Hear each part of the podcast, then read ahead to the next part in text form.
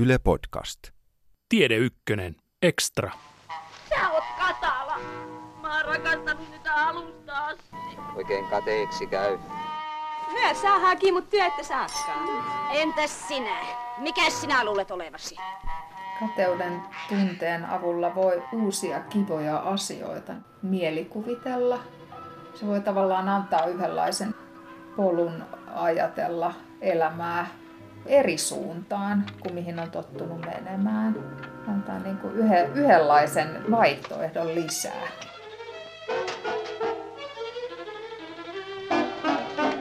Tässä Tiedeykkösen neliosaisessa podcast-sarjassa puhutaan tunteista. Häpeästä, inhosta, kateudesta ja rakkaudesta. Ja se on jatkoa aiemmalle sarjalle, jonka tunteita olivat ilo, suru, viha ja pelko. Tässä jaksossa käsitellään kateuden tunnetta. Sitä, mikä on sen tehtävä, miksi se on tarpeellinen, missä se auttaa ja missä se on haitaksi. Minä olen Jaana Sormunen ja seurassani on psykologi, psykoterapeutti Katja Myllyviita, joka on käsitellyt tunteita myös kirjassaan Tunne tunteesi. Vilkaisemme myös professori Lauri Nummenmaan johtaman tutkimusryhmän tekemää kehon tunnekarttaa, joka näyttää, miten ja missä osissa kehoa kateuden tunne tuntuu. Tiesitkö, että kateutta on ainakin kahdenlaista? Toinen niistä on hyödyllistä ja toinen haitallista. Oi ihana. Kuulemma kadehtua. Kateuden tunne on hyödyllinen silloin, jos me tunnistetaan, että joku toinen tekee jotain, mikä herättää meissä kateutta, niin kyseessä on silloin joku juttu, mikä mulle itselle voisi olla tärkeää. Eli tämä voi, tämmöinen hyvä kateus voi auttaa tunnistamaan jotain sellaista, mitä mun kannattaisi ehkä itse alkaa työstämään. Huono kateus on taas sit sellaista, että mä äkkiä tavallaan vältän tämän ajatuksen ajattelemalla, että ei se mitään ole, ihan huono juttu. Tai jotenkin muuten mitätöimällä se kateuden kohde. Se, että miten mä tulkitsen sen oman kateuden, vaikuttaa ehkä siihen, että onko se mulle hyödyllinen tunne vai, vai haitallinen tunne. Hyvä kateus on niin kuin tavoiteltavaa. Joo, jotain sellaista, niin kuin, me ei olla kateellisia ihan kaikesta. Me ollaan kateellisia joistain tietyistä jutuista, mihin me asetetaan jotain niin kuin arvokasta. Niin sillä tavalla kateuden tunne voi auttaa tunnistamaan sitä, että onko nyt joku itselle mielekäs ja tärkeä asia jäänytkin tekemättä pitkän aikaa. Onko se myös kateuden tunteen tehtävä? Niin. Herättää. Kateus tavallaan on tämmöinen sosiaalinen tunne, liittyy tähän vertailuun. Mulla on ajatus siitä, mitä mulla on, ja sitten mä vertaan kaveriin, jolla on jotain muuta. No on tämä sanonta siitä, että ruoho on aina vihreämpää aidan toisella puolella.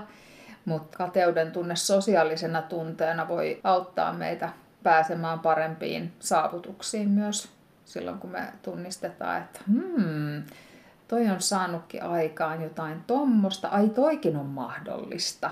Niin se voi tavallaan antaa yllykkeen mulle tehdä sellainen juttu. Voi toimia niin kuin moottorina, jolloin sitten se kateus muuttuukin vähän niin kuin innostuneisuudeksi ja kiinnostuneisuudeksi, uteliaisuudeksi.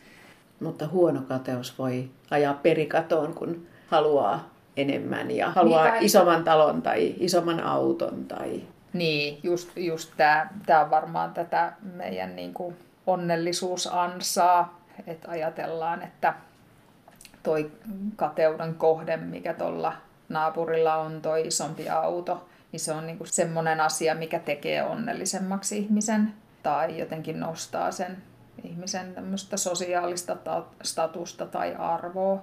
Silloinhan siitä tulee niinku tavoiteltava asia. Ja sitten jos näitä asioita alkaa niinku tulla kuin sieniä sateella, ja se on niinku loputon tämä asioiden saavuttamisen lista, niin sehän tuottaa suorituspaineita ja uupumista. Et silleen mä mietin, että että just tämmöinen rajattu kateus, kun on joku tietty juttu, mistä mä huomaan, että aa, tämä herättääkin mussa tämän sävyisiä tunteita, niin on hyödyllinen. Mutta sitten jos on niinku, vähän niin kuin suhteessa kaikkeen, ikään kuin kaikilla olisi koko ajan asiat paremmin kuin itsellä, niin silloin tämä voi olla jotenkin vähän vinoutunut tämä käsitys siitä, että, että millainen se toisen ihmisen todellisuus on verrattuna mun omaan todellisuuteen. Ikään kuin harha siitä, että muut ihmiset on onnellisia, minulla vaan on, on näitä ongelmia. Muiden elämä on ylipäätään niin kuin parempaa kuin minun niin se voi juontaa just, just tällaisesta harhasta, että kuvittelee, että muiden ihmisten elämä on onnistumisia ja saavutuksia ja ihania hetkiä perheen kanssa. Mulle tulee siis mieleen some tässä, mikä, mikä tuottaa ihmisille paljon näitä kateuden tunteita ihan sen takia, että se antaa epärealistisen käsityksen niiden muiden ihmisten elämästä että jos ihmiset jakaisivat someen niin kuin muita perustunteita kuin ilo, sitä, että mistä vihastuin tänään, mitä tänään pelkäsin, mikä minua surettaa nyt, mikä oli inhottavaa ja ällöttävää tänään, tai mikä tänään hämmästytti. Me saataisiin jotenkin paljon realistisempi käsitys siitä, että minkälaisia ihmisten niin kuin sisäiset maailmat ja kokemukset on. Et silloin, jos tämä vinoutuu kauheasti, tämä käsitys siitä muiden niin kuin onnellisuudesta, niin silloin voi syntyä just tämmöinen niin kuin lamauttava kateus. Että, niin mä luulen, että siinä on just tämä tämmöinen vertailu taustalla. Että tota, ikään kuin luulee, että se on koko totuus, minkä näkee somessa. Katsokaa miestä, joka luulee olevansa ilman huolia. Katsokaa, miten älyttömät kasvot. Idiootti. Torvi.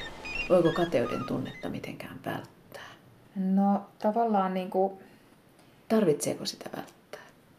Mä mietin, että sekin, jos ei mikään herätä kateutta, niin voiko se olla merkki siitä, että, että ei ole oikein mitään sellaista tavoiteltavaa? Voiko olla merkki tällaisesta latistuneisuudesta tai uupumuksestakin? Vai onko kyse silloin siitä, että ihminen on niin täysin onnellinen ja tyytyväinen siinä elämässä, mitä hänellä on? Että se voi niin tarkoittaa ihan kumpaa vaan, sen kokonaan puuttuminen. Mutta lähtökohtaisesti se voi olla ihan tämmöinen rajattu kateus voi olla ihan virkistävä tunne. Mm. Voi löytää jotain kiinnostavaa sen avulla. Kateus on just näitä sosiaalisia tunteita, mitkä perustuu siihen vertailuun ja, ja on, on opittu tunne ja liittyy varmaan jotenkin myös tähän yleisiin arvoihin siitä, että mitä tässä kyseisessä kulttuurissa tavoitellaan ja mikä on hyvää elämää ja mikä on taas sellaista niin kuin välteltävää elämää. Niin näiden normien mukaan me sitten pistetään asioita järjestykseen ja kateus voi kertoa just siitä, että haluan kohota tällä normiasteikolla niin kuin askeleen pykälän ylemmäksi. Ja tämä opitaan jo hyvin nuorena. Kyllä, kyllä. jo vertaillaan. Niin. Niinpä. Mikä tekee just näistä ryhmätilanteista niin aika vaativia, kun ihmiset vertailee eri asioita just koulussa. Ei vertailla pelkästään numeroita, vaan vertaillaan ulkonäköä ja taloudellista tilannetta ja mitä kaikkea. Mm. Että pien, pienestä se alkaa. Onko kateus tarpeellinen tunne? Mitä hyvää siinä on? Silloin se on tarpeellinen ja hyvä, jos se auttaa meitä tavoittelemaan jotain sellaisia asioita, mitkä me koetaan merkitykselliseksi ja joita me ollaan ikään kuin unohdettu tavoitella. Että se voi niin olla herättävä tunne. Ai niin, joku voi kirjoittaa runoja ja sä voit niinku yhtäkkiä kadehtia sitä ja tajuta, että hetkinen, että mä en ole kymmeneen vuoteen kirjoittanut runoja. Että olisikohan tässä sellainen juttu, mikä kannattaa elvyttää. Että kateuden avulla voi tavallaan löytää itsestään sellaisia unohdettuja puolia, mitkä voi olla kuitenkin itselle merkityksellisiä. Mutta tämäkin on just tämmöinen rajattu, mm. niin. rajattu kateus on hyvä kateus. Missä perkeleessä se Iisakki nyt on? Mm. Ai se Lottien sydänkäpy. Mm. Tietysti viety ruokasänkyyn vai? Joo. Onko kateus fyysinen tunne sanotaan, että voi olla vihreänä kateudesta ja vihreänä jotenkin pahaan oloon liitetään, niin, niin onko se fyysinen tunne, kateus? Missä se tuntuu? Mä ajattelen, että tämä on tämmöinen päässä oleva tunne. Tämä on niin vertailun kautta tapahtuva tämmöinen sosiaalinen tunne. Mutta voi varmaan sydänalassakin vihlasta, jos oikein pahalta tuntuu. Siinä voi olla niin kuin joku menetyksen sävy myös siinä kateudessa. Mulla oli se, mutta ei ole enää. Niinpä. Voiko kateuden alla ollakin surematonta surua? Voiko siellä olla joku tämmöinen kipeä menetys, mikä tulee tunnistetuksi vaan tämän kateuden avulla? Hän ei aio naimisiin kanssasi. Sinäkö sen estät? Kirsti rakas, usko nyt! Miksi sinun piti lentää Pietron kaulaan? Tämä turkkikos sinua harmittaa. Mene persi! Professori Lauri Nummenmaan johtaman tutkimusryhmän julkaisema Kehon tunnekartta näyttää havainnollisesti värein, kuinka eri tunteet aktivoivat tai passivoivat kehon eri osia. Kateus jättää ihmiskehon melko neutraaliksi. Vain pään ja kaulan alue sekä sydän aktivoituu. Kateus jyllää mielessä ja sydämessä, pahimmillaan katkeroittaa mielen. Se voi tuoda myös palan kurkkuun tai jopa kuristavan tunteen. Tämä käy jo hermoille. Voiko kateuden tunne olla vaarallinen? Vaarallinen. Tunteet ei ole vaarallisia, mutta silloin jos se kateus ohjaa tota, sinne mitätöinnin puolelle niin, että tulee tämmöistä kaiken kattavaa mitätöintiä siitä, että kun kerta muille annetaan ja mä en saa ikinä mitään tai vaikka kuinka yritän, niin mulla ei silti niin kuin asiat onnistu niin hyvin kuin tuolla toisella, niin miksi edes yrittää. Tällainen, jos kuuntelee sitä omaa kateutta, niin se voi olla, olla aika niin kuin passivoiva ja katkeroittava toimintamalli. No kuinka usein kateus voi viedä perikatoon? Että joku on niin kateellinen, että hän tuhlaa kaiken tai jopa varastaa. Voiko kateus ajaa tällaiseen? Akuankassahan on loistavia niin kuin esimerkkitapauksia tästä, kun Akuankka on aina kateellinen naapuri Tulpulle. Ja hän on valmis tekemään ihan mitä vaan, ja ne päätyy aina katastrofiin. niin ne on mun mielestä ihan realistisia tavallaan merkkejä siitä, että tämmöisen niin kuin sokean kateuden ohjaamana ei ehkä kuitenkaan pääse sille onnellisuuslevelille, mihin ehkä kuvitteli pääsevänsä. Ja siinä on silloin enemmänkin tämmöinen niin kilpailuvietti ja halu voittaa, mikä ajaa ihmistä. Voiko kateutta hoitaa jotenkin? Voin Onko sitä tarpeellista hoitaa? Kateutta kannattaa niin kuin pysähtyä miettimään sikäli, että mikä tässä asiassa on sellainen, mikä multa elämässä puuttuu. Onko se semmoinen seikka, mikä on oikeasti mulle tärkeää ja edistää niin kuin sitä mielekästä elämää mulla? Vai onko se tavallaan tällaista tyhjää kateutta, mihin liittyy pelkkä kilpailuvietti ja halu saada enemmän ja olla enemmän ja tällaiseen niin kuin pelkkään sosiaaliseen asemaan ja arvostukseen liittyvä kateus, niin voi helposti tuottaa pettymyksiä ja, ja uupumista. Että tulee mieleen sana kohtuullisuus silloin, kun kateus on tarkkarajasta ja jotenkin kohtuullista ja tämmöistä uutta näkökulmaa tuovaa siihen omaan elämään, niin se on hyödyllistä. Mutta sitten jos se on tämmöistä sokeaa ja loppumaton prosessi, niin tulee mieleen niin kuin ahneus. Niin sillä ihminen voi kyllä uuvuttaa itsensä loppuun ja sitä jää kuitenkin tyytymättömäksi sitten, koska se mielekäs elämä ei edistynytkään. Tein vaan jotain niin kuin osoittaakseni jollekulle toiselle jotain, koska itseämme varten me kuitenkin täällä sitten eletään. Että... Rahat meni ja silti en tullut onnelliseksi, koska se olikin naapurin haave. Nimenomaan, mm. joo, niin justiin. Mä muutaman moukan vielä naapurista nitistä. Menkää katselkaa, menkää. Ai taivas. Entä ystävä kateus? Voiko kateus pilata ystävyyssuhteen? tavallaan niin kuin just silloin, jos siihen tulee tätä mitätöintiä mukaan, että jos on tota, vaikea tunnistaa itsessään sitä kateutta, niin voi, voi myös olla vaikea olla aidosti iloinen niin kuin toisen puolesta. Ja tämähän syö sitä ystävyyssuhdetta, koska jokaisella on niin kuin lähtökohtaisesti se toive, että ystävä on mun puolella. Me pelataan niin kuin samalla puolella kenttää, että silloin kun menee huonosti, niin ystävä suree mun kanssa ja silloin kun menee hyvin, niin ystävä on iloinen mun kanssa. Ilo on niin kuin kaksinkertainen, kun sen pystyy jakamaan toisen kanssa. Ja siis kateus parisuhteessa, että pystyykö olemaan iloinen toisen menestyksistä vai, vai tuleeko siihen tämmöinen, niin kuin, että pitääkö mun nyt sitten jotenkin ryhdistäytyä niin kuin omalla sarallani tässä vai jäänkö jo alakynteen, että, että kuinka pysyä jotenkin siellä samalla puolella kenttää, niin se haastehan tässä on. Että kateuden tunnehan lieventyy, jos pääsee tavallaan niin kuin sille samalle puolelle ja tulee semmoinen yhteenkuuluvuuden tunne, että jee, me tehtiin se. niin kuin, että ollaan samaa joukkuetta. Mutta jos toinen menestyy paremmin kuin toinen, niin siinä helposti sitten tulee tämmöinen kateuden tunne. Niin joskus tulee, niin. joskus ei tule. Mm. Mä ajattelen, että se liittyy juurikin tähän, niin kuin, että, että näekö mä, että me ollaan niin kuin ikään kuin vastakkain mm. tässä, vai näekö mä, että me ollaan niin kuin samaa tiimiä. Että pystynkö ikään kuin kannustamaan toista siinä koko prosessissa.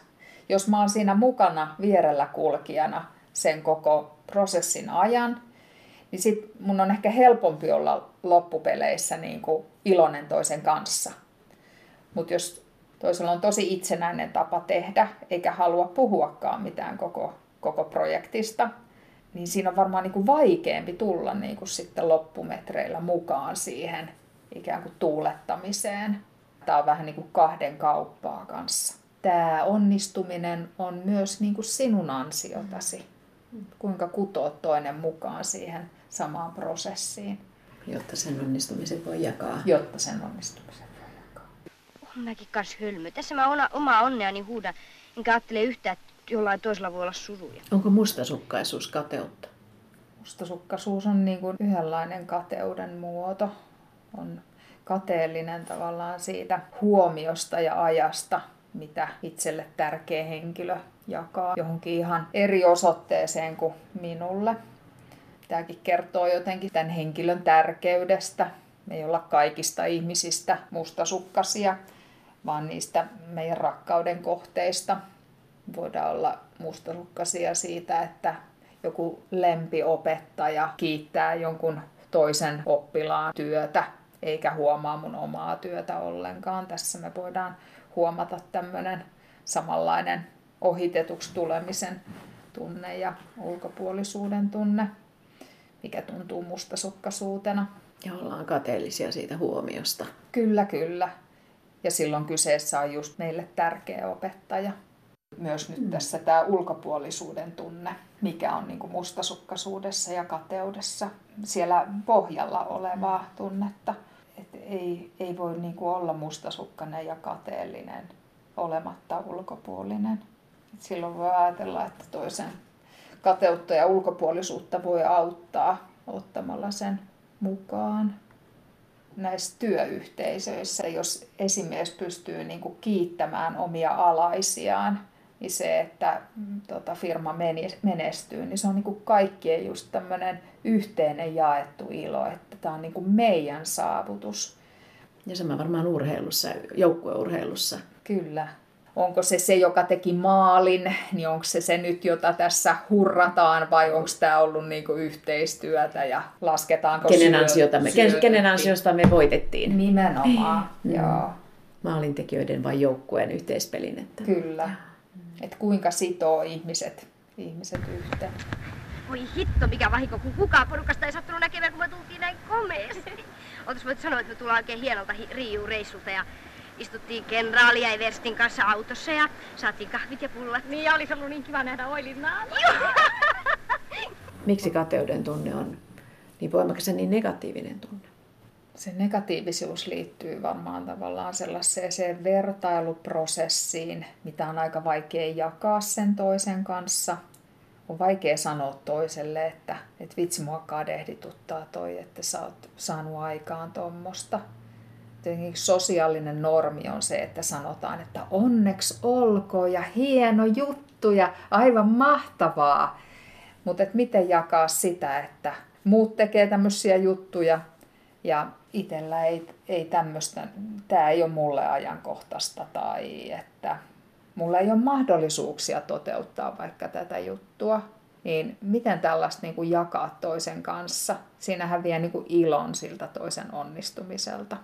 Tämä varmaan niin kuin synnyttää tätä takanapäin puhumista ja voidaan niin kuin jakaa jotain kateutta yhdessä sen onnistujan tietämättä siitä, niin silleen voidaan sitten ehkä liudentaa sitä, sitä kateuden tunnetta.